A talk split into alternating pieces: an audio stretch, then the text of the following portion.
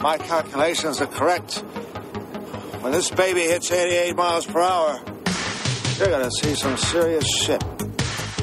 They're here. Do you really think you have a chance against us, Mr. Cowboy?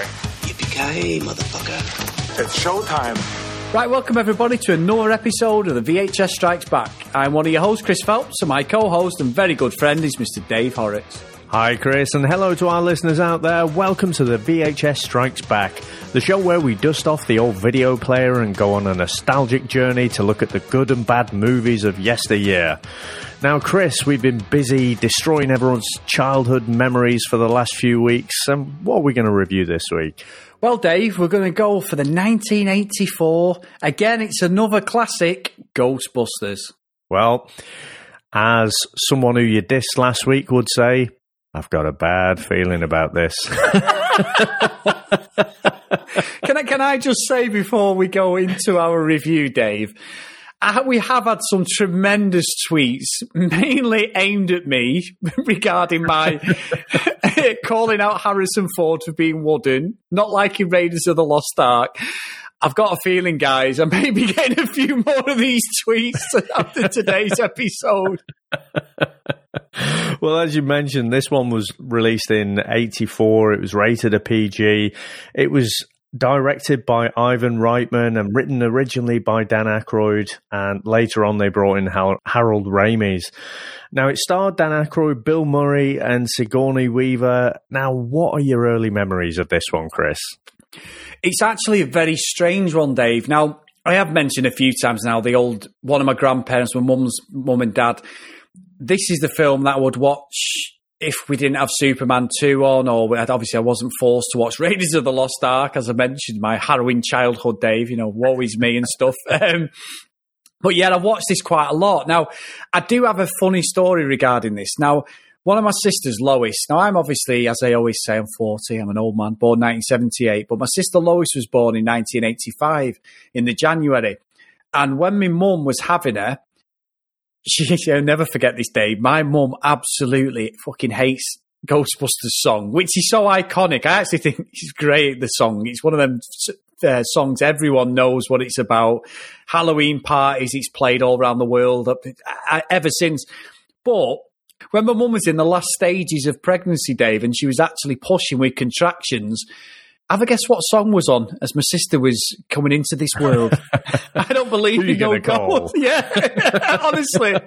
So she absolutely hates this song. And it's one of the films I think we avoided because my mum's not like me. My mum's very, very placid, but she just hated it. So that's my entry into Ghostbusters. But as a kid, loved watching it. I genuinely never had a problem with it. Absolutely idolised Peter Venkman, and so much so that I remember watching towards the late 80s. I loved the cartoon series, Dave. Absolutely loved it. It used to be on BBC all the time, and I was really, sorry, ITV, I think it was on. I was really, really a big fan of it. So I came into this with great expectations, but I won't, say too much, Dave. What about yourself? I absolutely like yourself. I think I might have seen this on the cinema. I can't honestly remember, but it is one of those that when it was on the video, it was just constantly on repeat. And even if it came on the TV and you've already got it on video, it's still, stop what you're doing to watch it. And it had so many iconic moments. And you kind of remember in the playground and stuff, playing at being Ghostbusters, reciting those famous lines that they had, and like you say, loving the cartoon as well, the real Ghostbusters. So yeah, I was excited to get back. I thought, yep, brilliant, let's go back and revisit this absolute classic, and I'm gonna love it. And a little bit like yourself, I think this one, we watched another 84 movie last week, didn't we? Terminator. I think this one might not go to the same place. So, Dave, where do you want to start with this one? Well, let's play the trailer first, and then we'll get going.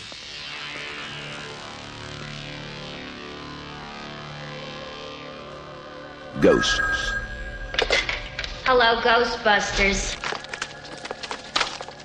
They're real. You do? You have? They're here. We got one!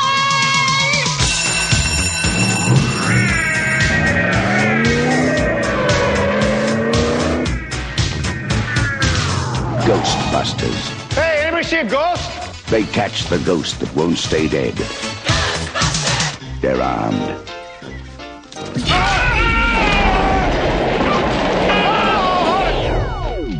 They're dangerous. Try to imagine all life as you know it stopping instantaneously and every molecule in your body exploding at the speed of light. All right, that's bad.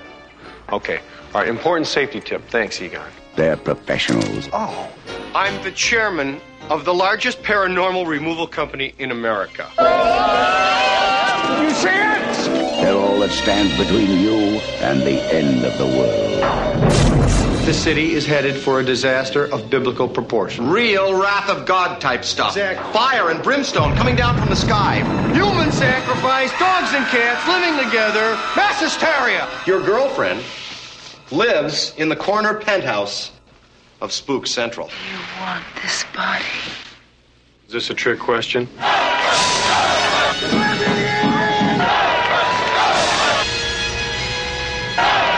your stick. Hold it. Beat him up. Smoke him. Make him hard. Ready.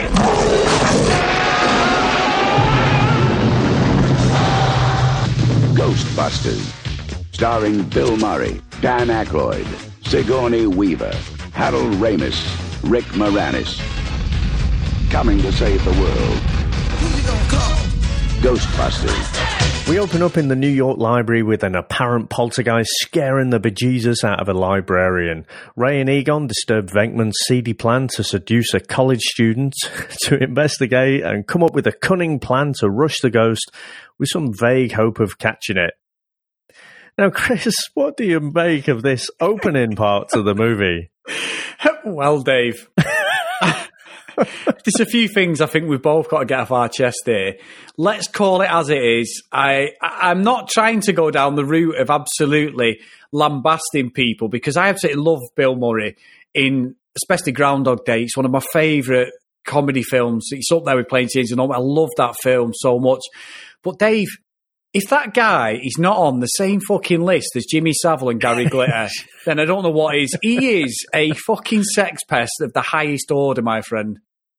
It's weird. I mean, you said earlier that, you know, you kind of idolise Peter Venkman, and you're right. I mean, Bill Murray plays Bill Murray, doesn't he? He just has different character names. But, you know, in this, I think he's particularly bad. You know, he's just... at the time, I think I found it quite funny. He's obviously he's this paranormal psychologist, supposedly, even though he doesn't believe in ghosts. He's hugely skeptical, and he's got this kind of flashcard game. You know, he's got this young lad and this young girl. You know, probably barely 17, I would say, and. Everything the young lad says, you know, that's on the flashcards is right, but he's kind of, Venkman's rigged the game to just make sure she wins, and he is the seediest fucker I've seen for a long time on TV, and I just never remember it like that, and it was one of those where you're almost doing a double take, and you're like, fucking hell, you know. We were talking about Indiana Jones pretty much, you know, in the writer's room and being pretty much a bit of a statutory rapist. And I think Venkman's in the same camp here. Yeah, big time. I agree with you. Bill Murray was one of them people growing up, he's dead cool, and Peter Venkman, he gets Sigourney Weaver. And Dave, I'm sorry, through the whole film, it's just a fucking sex pest. So anyway, Dave, moving on from the Venkman scandal, I'm sure there may be someone looks at that at some point in history. But the librarian, obviously, situation. Now, I remember this as a kid. I remember it so vividly, like, you know, she's there walking. Next minute, all the cards come flying up, don't they? The books, and we get the scream, and we get the music then, don't we, in that? Which I've got to say, Dave... One thing I love about this film, there's three things or four things about this film I love. I love Ecto-1, the car. I love Slimer, Stay Puft Marshmallow Man, and I love the theme music. Yeah. I think that's about it now, watching it. But But there's some, and I'm not trying to steal your thunder, Dave. What did you think of some of this initial acting?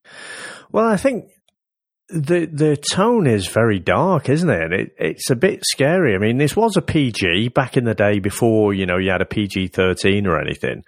And I do think it was pretty scary to start off with. Now, I believe that Dan Aykroyd's original concept for the movie, his original script, was very dark. It was set in the future. There were loads of different ghost catchers, ghost chasers, and Ivan Reitman, when he got his hands on it, he was like, well, it's going to take about $200 million to make this movie. So we need to, you know, ground it a lot more, set it on Earth, and also, you know, let's make it an origin story.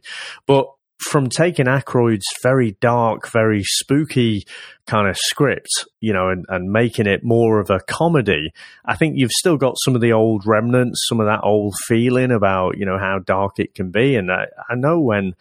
You know, I think the effects on that initial kind of, you know, the practical effects, I think look great. It's when you start to see that early kind of animation start to show up, you know, then it sort of looks, you know, at the time it looked great, or I felt it looked great. But now it's like, yeah, that looks a bit shit, that. I mean, the after that initial kind of scene where it's all a bit spooky, and then we get the trio, the Ghostbusters, they go.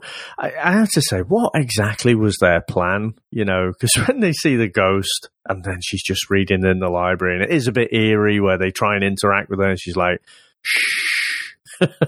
Yeah. But then it looks like a Muppet, doesn't it? You know, when it sort of changes, and it's like, oh, fucking hell, I'm watching the Muppets here. And I remember that scaring the shit out of me when I was a kid. Yeah, it's weird, isn't it? Because obviously I know as we're sort of approaching middle age, both of us, I don't know whether you have like some sort of toughness, or obviously, as I've been called, a grumpy old man in the last week, Dave, the way I've gone at people. But I agree with you. Like, I always thought Dan Aykroyd was an absolute wanker in this. It just annoyed me in the film, but he doesn't. I think it's all centres around obviously Bill Murray's character, the cool one, but they've actually got a bit of something. But when Dan Aykroyd just goes, yes. It's like, what the fuck? I mean, I love The Blues Brothers, right? It's a great film, and I know initially John Belushi was supposed to be in this one. He was before he died, and he'd had this idea, Dan Aykroyd, because he had a fascination with the paranormal for years. Even Eddie Murphy. He tried to get Eddie Murphy involved because they were all on Saturday Night Live, and obviously he didn't do it. He was just taking off his career then. But I don't know. I mean, honestly, I watch it and I see some of the acting in this, and it's, Dave, let's be around the bush. Some of it, in my opinion, is fucking awful. It really is bad. It's bad. It is. I mean, you get that bit. You get the bit where they go back. There's no explanation, obviously, what's going on. You know, Peter Venkman and that are then getting closed down by the university they're at. You know, obviously, maybe they found a few videos or pictures that maybe Peter had. Hush, hush. You know, let's just keep this one quiet. A few of the parents of the college students were complaining. Yeah, there's something completely off with that. So, obviously, they then end up with Dan Aykroyd's character, Ray, then remortgages and uses some inheritance money to buy... You know, the actual Ghostbusters headquarters as such, that and it is a synonymous building. Even to this day, people go all the time to have pictures took there, don't they? Yeah. I know that. It may be something I might see at the end of the year, Dave, if we get a chance to go and have a bit of a picture outside. But I don't know. I mean, I tell you who really annoyed me, and I know I remember watching Honey, I Shrunk the Kids in about 1985 or 86, and he sort of got a bit of a resurgence, didn't he? He did stuff with Steve Martin and stuff like that. But Rick Moranis is a fucking dick in this, Dave. It absolutely annoys me. Sacrilege. It just gets on my nerves. He's so bad. His acting is awful. It really is poor. Oh, I think he's great in this, to be honest. I think he's awesome. I think playing that little dweeb, you know, and divulging all these financial secrets for everyone, because, you know, getting away from the Ghostbusters and like, you know, the biggest shock for me was finding out that, you know, on this rewatch that Venkman's, like you say, a bit of a sex pest. But I never really cared for Rick Moranis's character. I mean, we get to see Sigourney Weaver's character, don't we? So she has some Zuul is making an omelette, you know, on the bench there, you know, and I thought, again, these practical effects, I think they look quite good when they're, you know, when they're not layering on the animation. And she goes to the Ghostbusters. They've set themselves up in the firehouse, haven't they? They've got pretty much no work or whatever. And you can see that Rick Moranis is just this guy down the end of the corridor. And he's just so pining after Sigourney Weaver. And, you know, like I say, he's got this pathetic little character, you know, he's like, oh, yeah, you know, I'm just having a party. And you know, I thought he was great, to be honest. So you are right, Dave. We get the omelettes and eggs being thrown everywhere, the actual fridge freezer moment. Now, also, a little thing I thought of, Dave, and I could be wrong here, I could be way off, but when we did Back to the Future, which is obviously our first ever episode, the initial idea for the time machine was to use a fridge freezer, wasn't it, for Martin? Yep. Now, I'm wondering whether Robert Zemeckis and that did steal this idea, because obviously it's not a time machine, but she opens the fridge and it's full of, you know, the ghouls and ghosts and this overworld. And I don't know why, it just stuck in my head, and I'm thinking, oh, maybe that's where he's got the idea, a bit of inspiration from Ghostbusters. I don't know. It could be, you know. So a fridge freezer, not only handy for keeping foods chilled, but also can be a time machine or an interdimensional portal. To another world, yes. Could be.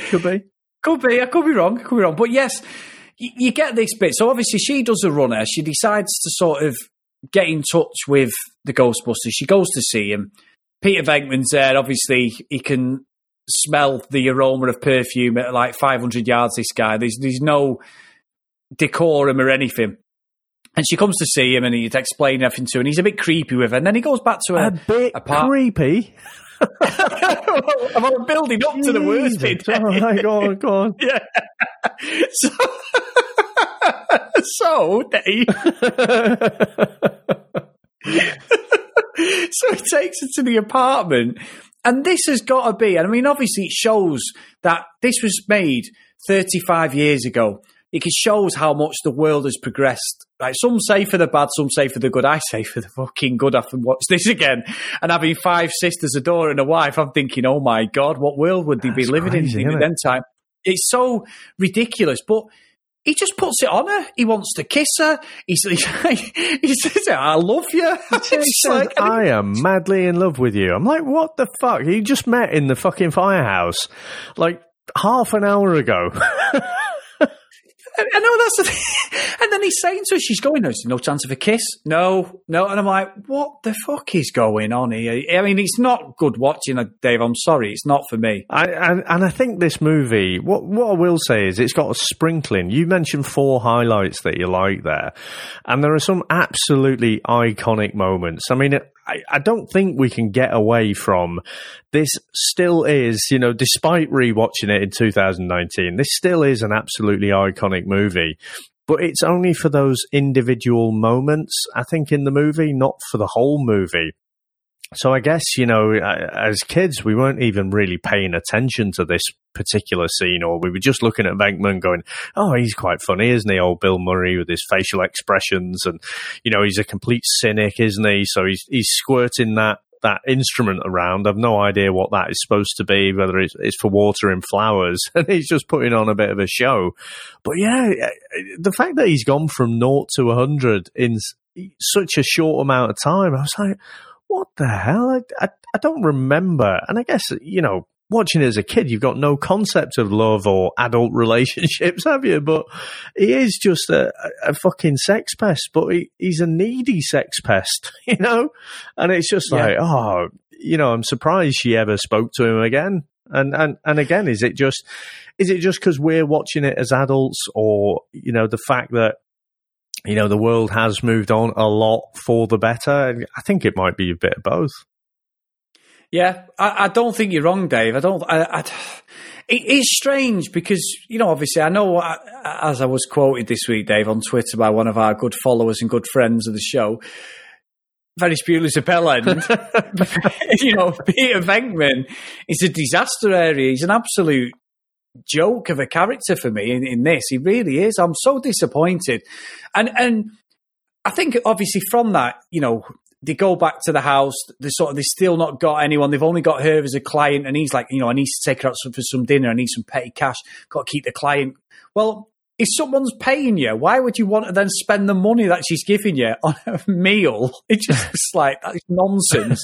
But when they get the suits, the ones that had me tickling Dave for all the wrong reasons is when they go in the hotel and Slimer's there. And obviously, Slimer in the cartoons, he's a good guy, and he's sort of with the Ghostbusters. Yeah, he's always around the Ghostbusters hat. They sort of turn him. And that moment, he's eating the food, so iconic. But when he slimes Bill Murray, Peter Venkman, he's on the floor like he's a little kid with a rucksack on, and he's going, and it was the worst acting ever. And I was like, oh, that is just shit. It's like he's been a newborn giraffe or something, isn't it? It's just like flopping around on the floor. But everyone knew that line, didn't they? You know, he slimed me. I just thought it was so iconic, that line. But again, I rewatching it back, and I don't know if it's because I was expecting it, I didn't find it as funny.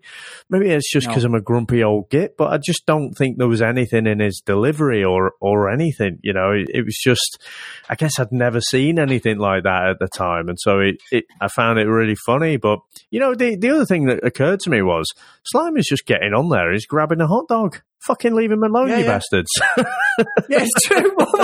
Well, you know, just before that bit, actually, did you see when that woman walks across the front of Peter Venkman? Because it's the first time we've seen him in the proper Ghostbusters outfits.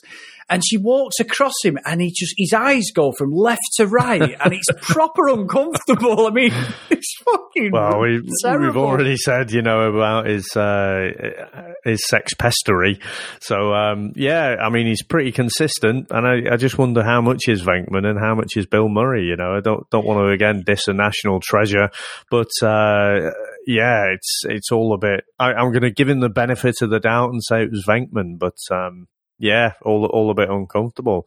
I have to say as well, though, you know, Sigourney Weaver had already been in, and, you know, she'd been into the reception, and so why did the receptionist... I don't know how they're paying for the receptionist, by the way, but how? Why is it that when the hotel call her, she shouts at the top of her lungs, "We got one!" It's like, well, you've already had one, and you weren't asked. You know? But it's like, all right, okay, it gives us a bit of music and whatever. So, but let's go with it. I'll tell you what, though, Dave. One of the characters which, if you want a sort of slight bad guy, you know, we go with William Atherton, who's also in Die Hard as the reporter who gets chinned by John McClane's missus. He plays Pet, doesn't he, the environmental officer? Yeah. And straight away, you know, when you're watching it, I was thinking, you know what, he's not wrong. No, he's absolutely bang on, isn't he? No. They were talking in the hotel about walking around with these untested nuclear fucking backpacks, and it's like, I wouldn't be that comfortable. I'll hope someone in, you know, power somewhere is questioning this. But no, you're right.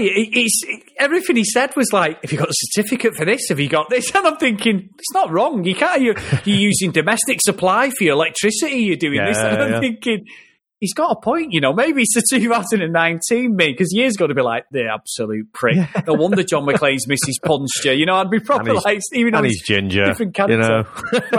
Well, Dave, I never said a word then out there. I've had enough abuse this last week. Oh, I was trying to throw out a fish hook. You're not biting. You're not biting. I'm a fork. Homer Simpson's getting pulled out of that one, Dave. I'm telling you. I might cut that bit out. More coffee, better leave it in. But no, you aren't going to get it. You're getting so it. Right, though. I mean, I thought going back and watching this, as soon as he appeared on the screen, I'm like, oh, it's that fucking twat. And then it's like, no, actually, everything that he says is absolutely bang on. And, you know, again, it's funny how your mind works and distorts over time, isn't it? Yeah, it's mad. It really is mad. How much damage did they do to that hotel? I mean, they never had a contract. They never kind of agreed to do anything for a set price or whatever. They went in. And they smashed up the place. Again, Slimer's just trying to fucking grab a bite to eat.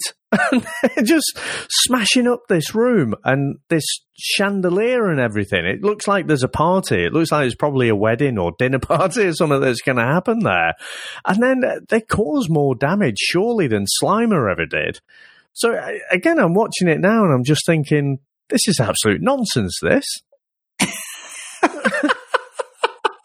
What, the thought of four guys going around capturing imaginary ghosts? Untested nuclear fucking things. And we find out there that, you know, you shouldn't cross the streams because, you know, every molecule in your body will explode at the speed of light.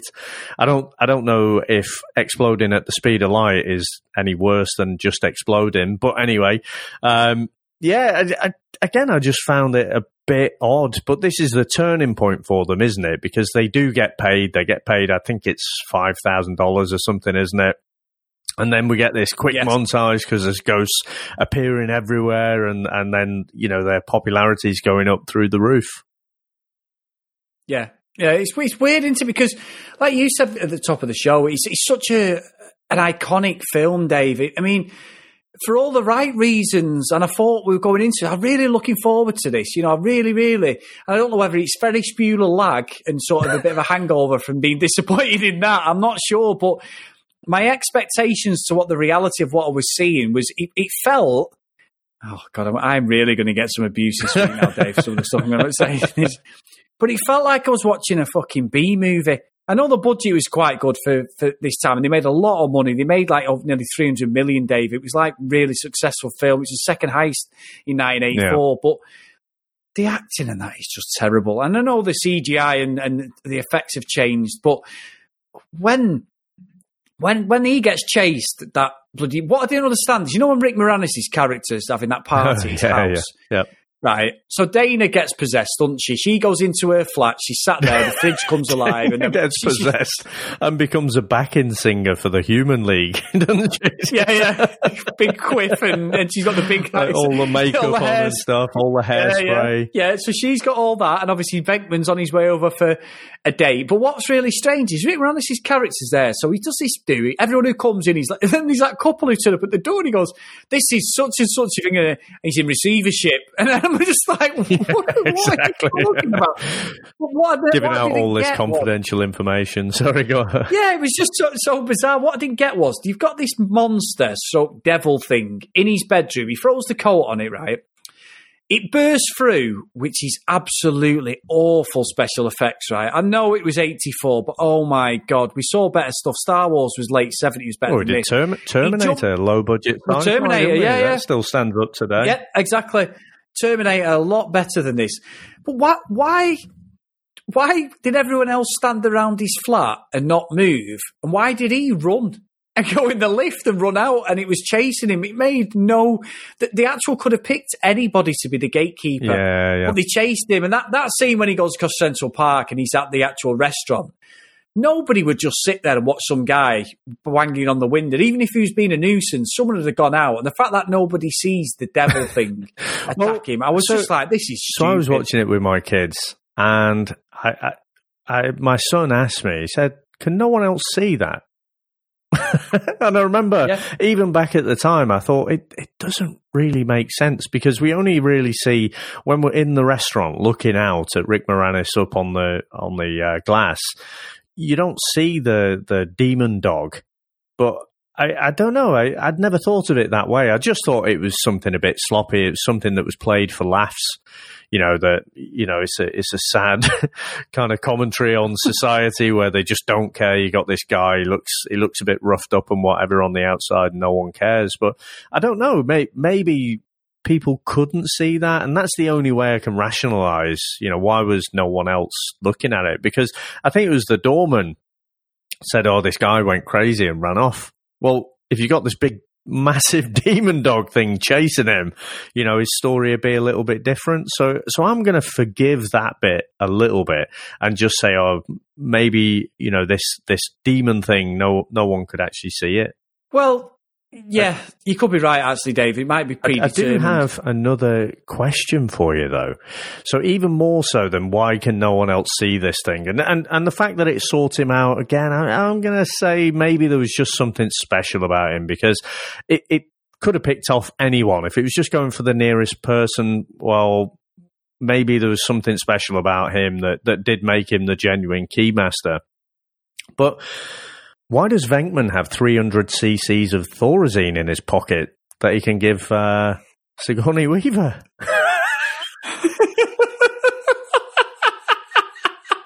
Maybe that was the 80s version of a Hypnol, Dave. I'm not sure.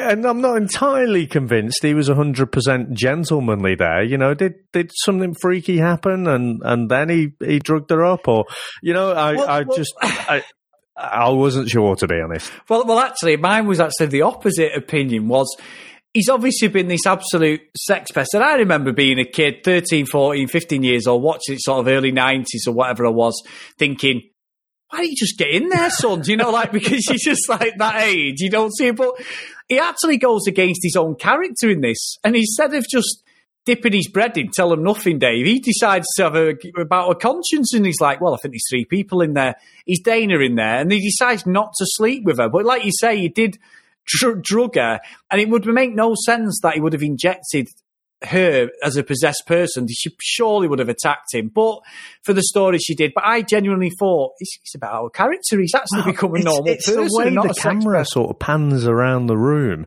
and there's clothes everywhere. I've never really noticed that. I thought I'm not sure he didn't. Right, fair enough. Well, maybe he did play to cast and to type then, Dave. He did. And then, as he said, he whacked her off with about 300 cc's of Thorazine. Oh, it's nonsense. Or maybe before or after, I don't know, you know, again. Yeah, because again, to move the story along, we then get Peck back at the ranch, shall we say, at the Ghostbusters headquarters, and he comes in, doesn't he? And he's like, he's got a cop with him, and he's got this other guy, and he's like, we need so he's got like a builder with him, and that we need to sort of turn everything off. And they're like, you can't. You need a warrant. I've got this order, and all this stuff. And Venkman decides to leave Dana.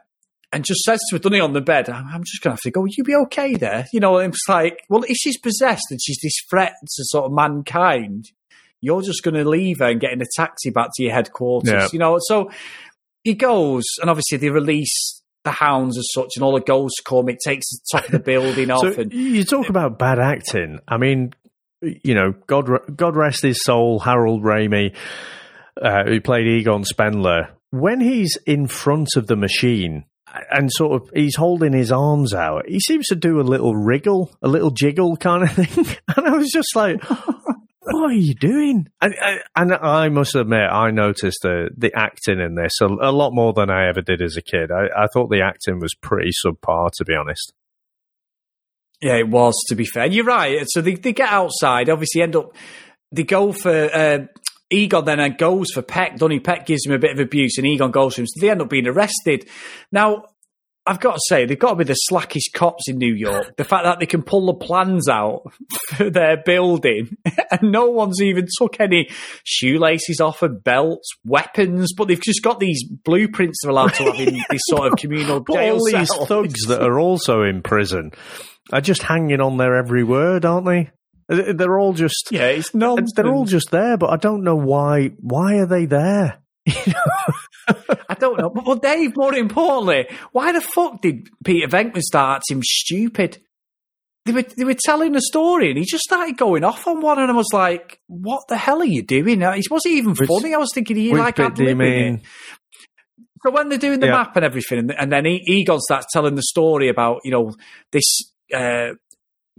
Ghost, ghoul, devil, it is, and say, and then all of a sudden, all like the prisoners start closing in, don't they? Because they're really enthralled by this story. Police Academy sort of deal, isn't it? Yeah, he just starts going off like as if he's mad, and I'm like, there was no connotation that they were going to get beat up or something. What were you doing? It just made no sense to anything in that scene at all. No continuity. It was a bit weird, but I mean, they do end up meeting the mayor, don't they?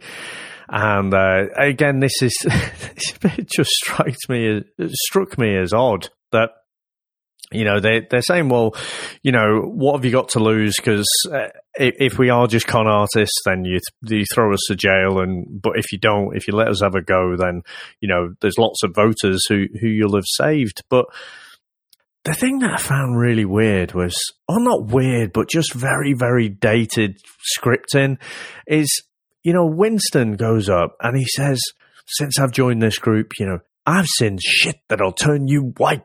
And I'm like, yeah, I thought that. Clearly, right, you're choosing the only black actor that you've got, but who's talking to a white person, talking about turning him white.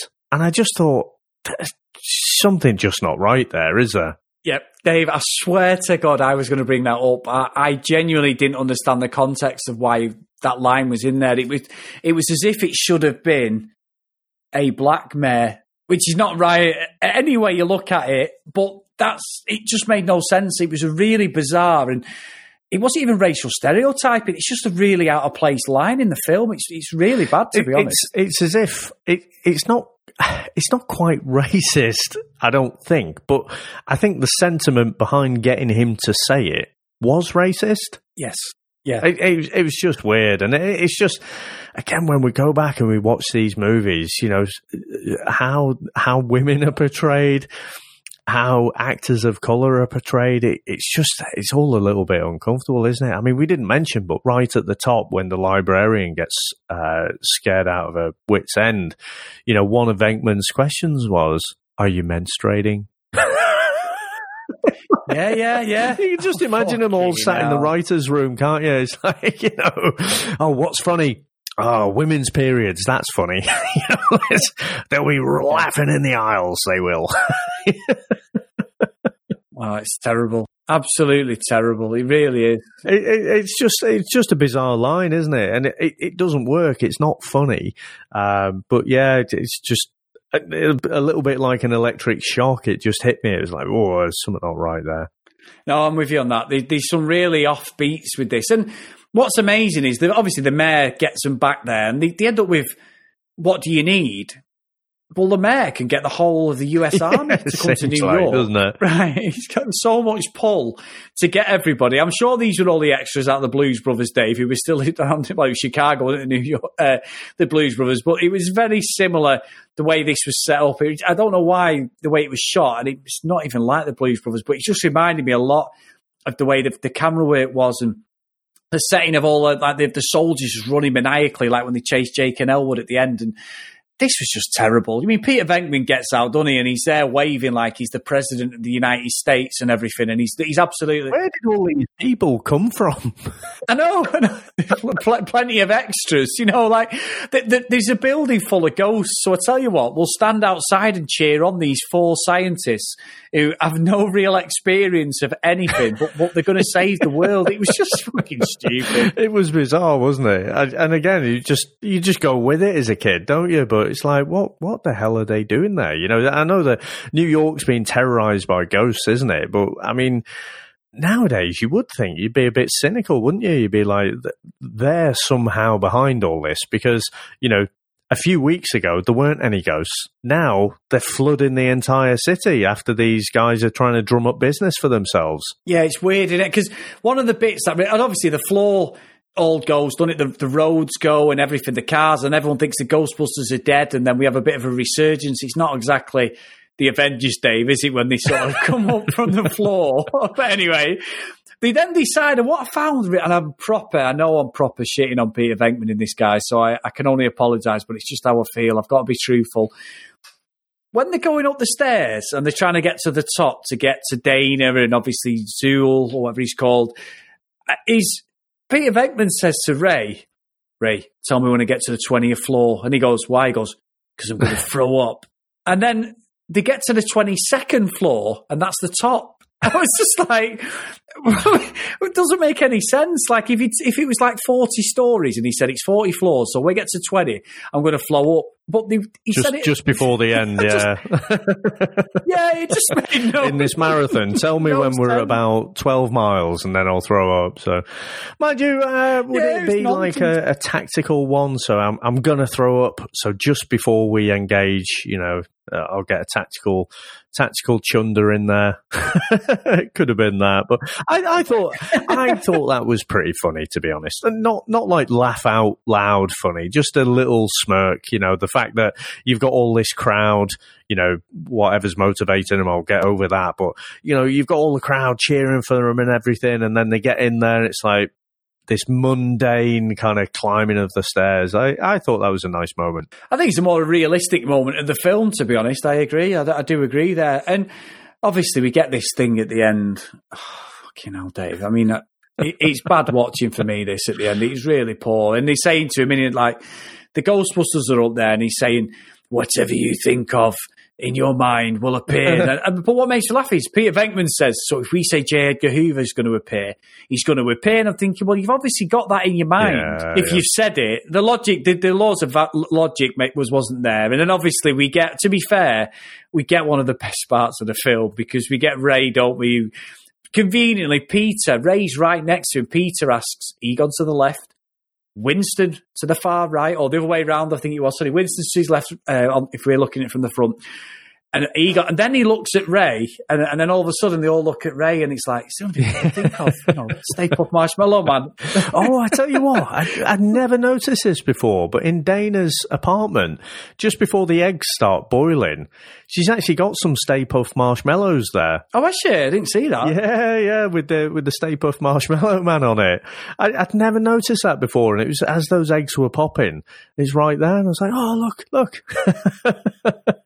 Nice little Easter egg there. Yeah, you've got me there, Dave, because I never knew that. I've never even cottoned on to that. But they go at, obviously, the Marshmallow Man. Marshmallow Man climbs up the building. They kill it. We get Zuul, don't they? They take him out, and it's obviously Dana and Lewis. You know who was going to play Lewis, actually, Dave, as a bit of a side thing here? John Candy. Oh, really? He was actually offered the part. Yeah, and he actually said he wanted to play him as a German with German Shepherd dogs, because he didn't understand the character and stuff, so he never took the role. They went with Rick Moranis. We talk about two totally opposite, two totally opposite actors or comedians. Yeah. But yeah, this end bit, I was just. But I mean, the bit I found funny as a kid was that whole thing about when Zuul asks, you know, are you a guard? And they, it's Dan Aykroyd, isn't it? It's Ray, and he says no, and then so she electrocutes them and they all nearly fall off the building, and then Winston's like, if someone asks you if you're a god, you say yes. I don't know why as a kid I found that bit particularly funny, but now I'm just like, that's ridiculous. It's just you know, it's like a comedy sketch show, you know, and again the acting's not fantastic, so I just, it fell flat for me, that bit. Yeah, it was a bit bizarre, and What I found really weird though, Dave, is when they get Dana out, obviously they kill Zuul and all that, and Dana's obviously she's in like a rock now, isn't she? Of like this, what is it? I don't know. It's like a bloody, like the hell demon. Yeah, thing. The demon thing, and she gets a hand out, a bit like Superman, I suppose, in some respects. And she gets a hand out, and they rescue her. And Rick Moranis has conveniently got one of them on his head, you know, like he's stuck, the head's on there, and he's like saying to me, "Oh, do you do your tax returns?" I was just like, "Oh no." But anyway, oh come on, no, it's great.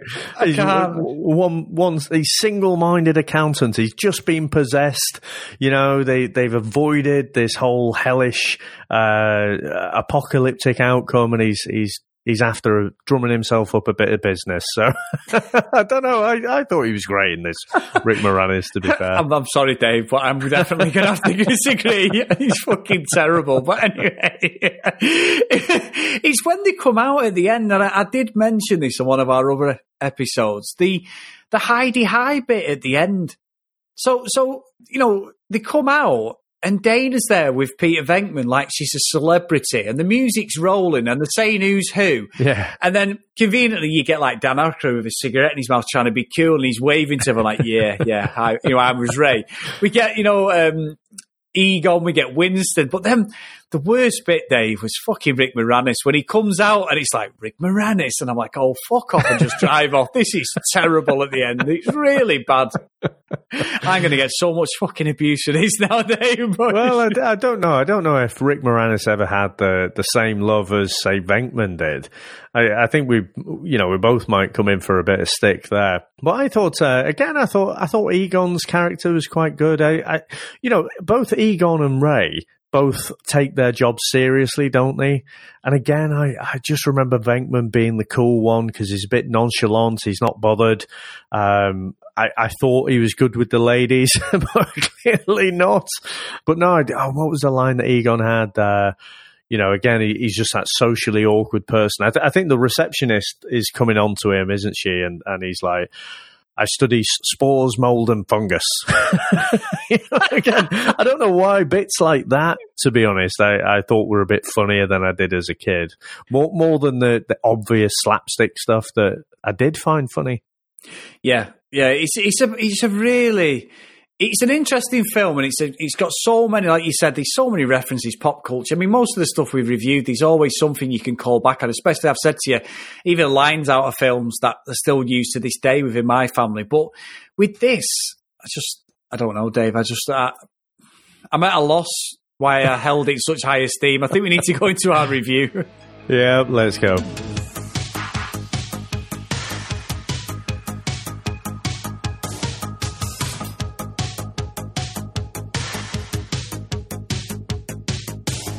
I came into this thinking I was going to be watching something that I've not watched probably for about 10 years, thinking, it's one of them films thinking, God, why didn't I buy that? In my head, I'm thinking, right, I'm going to get the Blu-ray special edition and all that. It's going to come back into my collection. I'll watch it properly.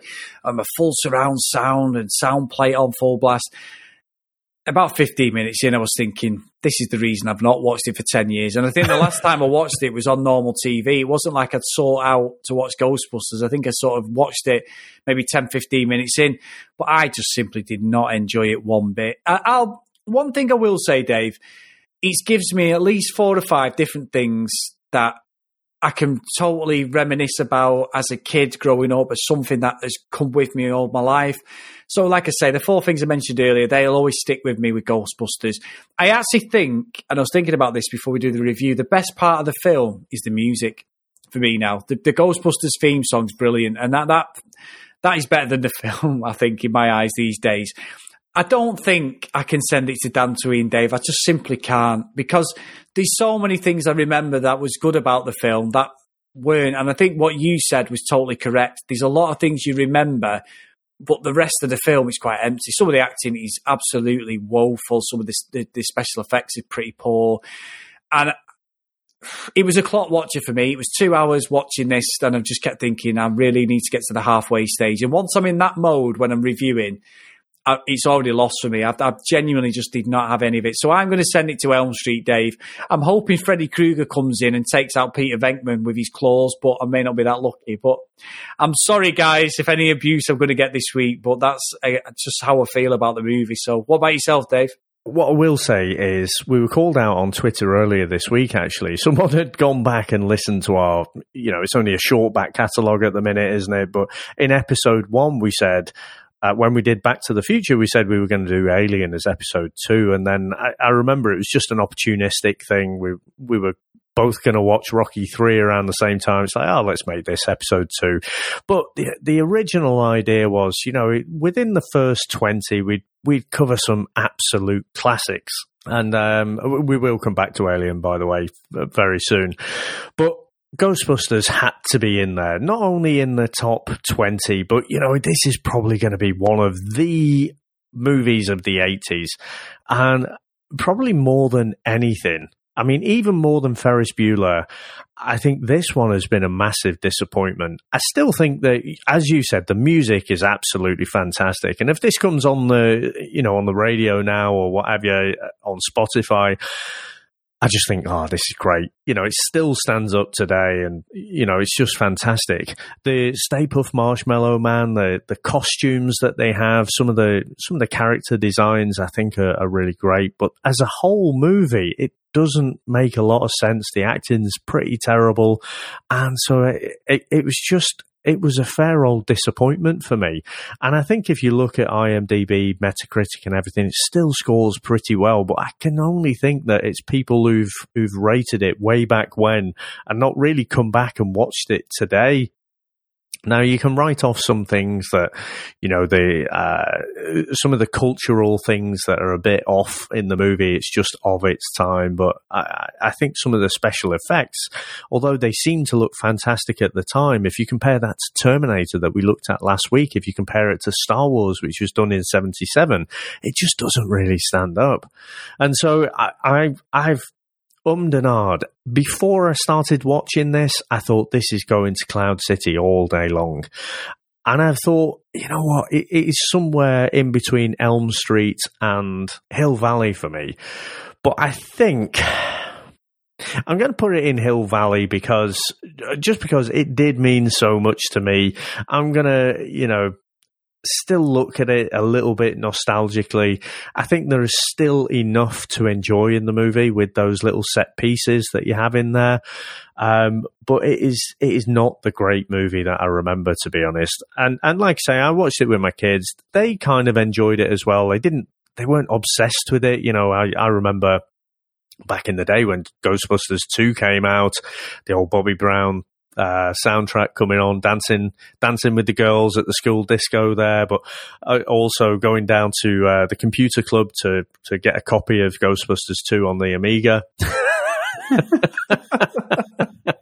The cartoon I absolutely loved, and I thought in this movie, I always remember thinking Slimer was just tragically underused, but he was there, and it's still fantastic when he's eating the hot dogs and stuff. Now, Chris, we do have coming out next year the next Ghostbusters, don't we? And so Cobra Kai style, we're going to be a continuation on in real time now. Obviously, we haven't loved this rewatch, but I mean, what are your thoughts about that coming up? The trailer's really good. We see Ecto-1 that's in some sort of barn as if it's been stored there since the late 80s. Obviously, the last time we saw Peter Venkman and co. I'm presuming it's them. I believe it is, but they're all in the 70s, so how the hell are they going to pull it off? And obviously, if Venkman's the absolute sex pest that he is in this day, then God help him, he might be banged up within the first couple of minutes. Yeah, Operation U-Tree's got him. So, I mean, obviously they can't have the full cast, can they? Because Egon's unfortunately passed on from his mortal coil, or maybe he'll show up as a ghost. I don't know. But I that'd be particularly poor taste, I think, wouldn't it? But I mean, what I was thinking though, I alluded to this earlier, that a lot of the times the ghosts aren't actually doing anything. You know, when they get Slimer in the hotel initially, he's just trying to grab a bite to eat. He's not disturbing anyone. He's not bugging anyone. And none of the ghosts really seem to be upsetting things. I mean, there's one guy who looks like he's from The Walking Dead driving a taxi. All he's trying to do is, you know, fucking make a living. He's trying to get a fare off the bloke. He's not actually harming anyone. So, if anything, what I would like to see from this sequel, and I know it's not going to happen, but I'd love to see it from the ghost's perspective. You know, so like we had in Cobra Kai, it was all from Johnny's perspective. And we can empathise with that. But I think if they do it from the ghost perspective, you know, you get Slimer and he's just, like say, he's just grabbing a bite to eat, and then you get these douchebags with their homemade proton packs, and they just come in and start shooting up the place and smashing up chandeliers and whatever. So I think that would be a good story. What do you reckon to that? Maybe the acting might be better, Dave, this time. A good concept, very good concept. But then again, you could say that about The Walking Dead, David. All you'd get is him going, yeah, but okay, so there's a big difference though, isn't there? The Walking Dead, the zombies are actually killing people. They're eating, you know, not just their brains, they're eating pretty much anything they can get their hands on. But these ghosts in Ghostbusters aren't doing anything wrong. I mean, Ray gets a fucking blowjob, for fuck's sake. And then what does he do? Does he finish off and then he fucking zaps her with his proton pack? And that isn't a euphemism. So, what? I think the ghosts are pretty hard done to in this. I don't know what the fuck to say to that,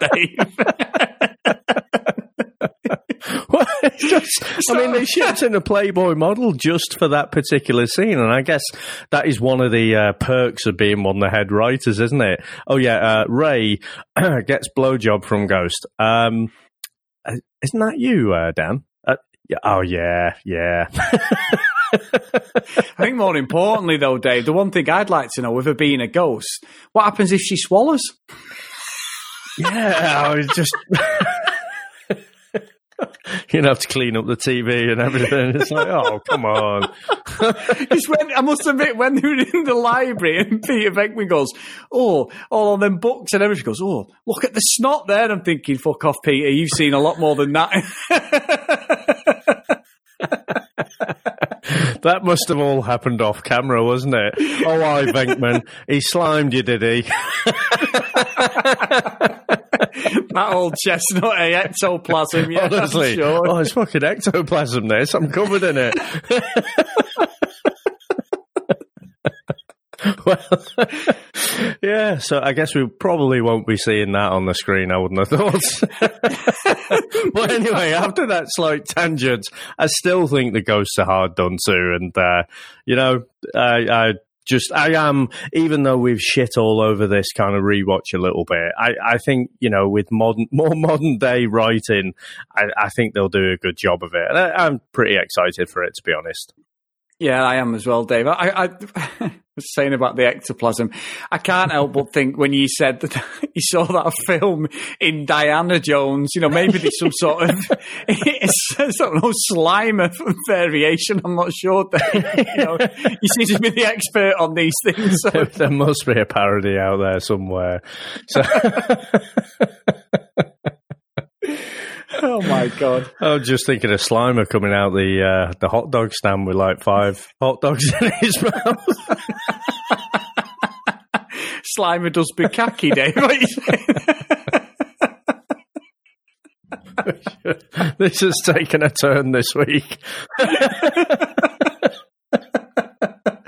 don't know if I've ever seen one of them videos, Dave. I'm just saying, yeah. Oh, what's bukkake, Chris? I don't know. A bit like what you see on them books we saw earlier in the film, yeah. Are those are trousers, aren't they? Bukkakes. Yeah, bukkakes. That's the one, Dave. They're not chinos, they're bukkakes. I need some of those for work. I'll go in and ask for some at the weekend. You're surrounded by about 10 blokes, and I really would get out of there. I've got a blue shirt. Can I get a bukkake, please? You know, we definitely need to review Police Academy in the Blue Oyster Bar Day. That'll open it all. Oh, dear. Yeah. Right, on to our next section. Now, Chris, have you got any plugs for us? Yeah, so if you want to get in contact with the show, guys, VHSStrikesBack@gmail.com. And if you want to contact us on Twitter, @VHSStrikesBack. And if you do like what myself and Dave do, we actually have another podcast called Comics in Motion where we review... Is that Jonathan Ross? Easy for you to say. Yeah. Where we review comic book-based TV and movies. So find it on your podcast catching app, guys. And if you do like this show or any of our other shows, please get onto your podcast catching apps and drop us a review. It just helps us grow. We have had a renaissance with another podcast based on football or soccer if you're from the US. That's called Chat Footy, and that is on all podcast hosting sites. Now, Dave, have you got anything to lead us out with today? I have. I just want to give another call out as well, because I've been racking up points and I probably pocket some of them, but I've been donating some to charity as well. But if you get onto Podcoin, if you're listening to podcasts anyway, if you sign up through Podcoin, which is obviously free, and you sign up with the code VHS Strikes, you'll get an extra 300 points. And basically, you just acquire all these points and then you can exchange them for Amazon vouchers, for Starbucks vouchers, loads of other stuff, or there's a whole ton of different charities that you can donate to. So do yourself a favor, get onto that, donate to a bit to charity, and you'll feel good about yourself. So, really? That was proper smashy and nicey, that, wasn't it? All this marvellous work we do for charity, you know. So, well, all I'll say, Chris, there's only really one way you can finish off this episode. So if there's something strange in the neighbourhood, Who are you going to call? Well, personally, I'll be calling Environmental Protection Agency Inspector Walter Peck. Ghostbusters! That's it, man. Game over, man. It's game over. What the fuck are we going to do now? What are we going to do? Maybe we could build a fire, sing a couple of songs, huh? Why don't we try that? We better get back, because it'll be dark soon, and they mostly come at night. Mostly. I'll be back. That's a lie. We came, we saw, we kicked its ass. Wax on, wax off.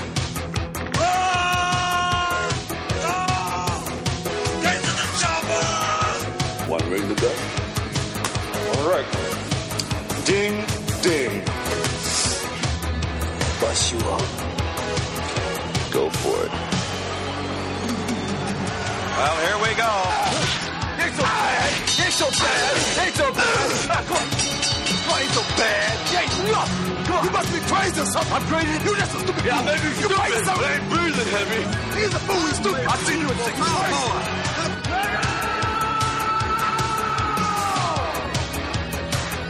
I must break you.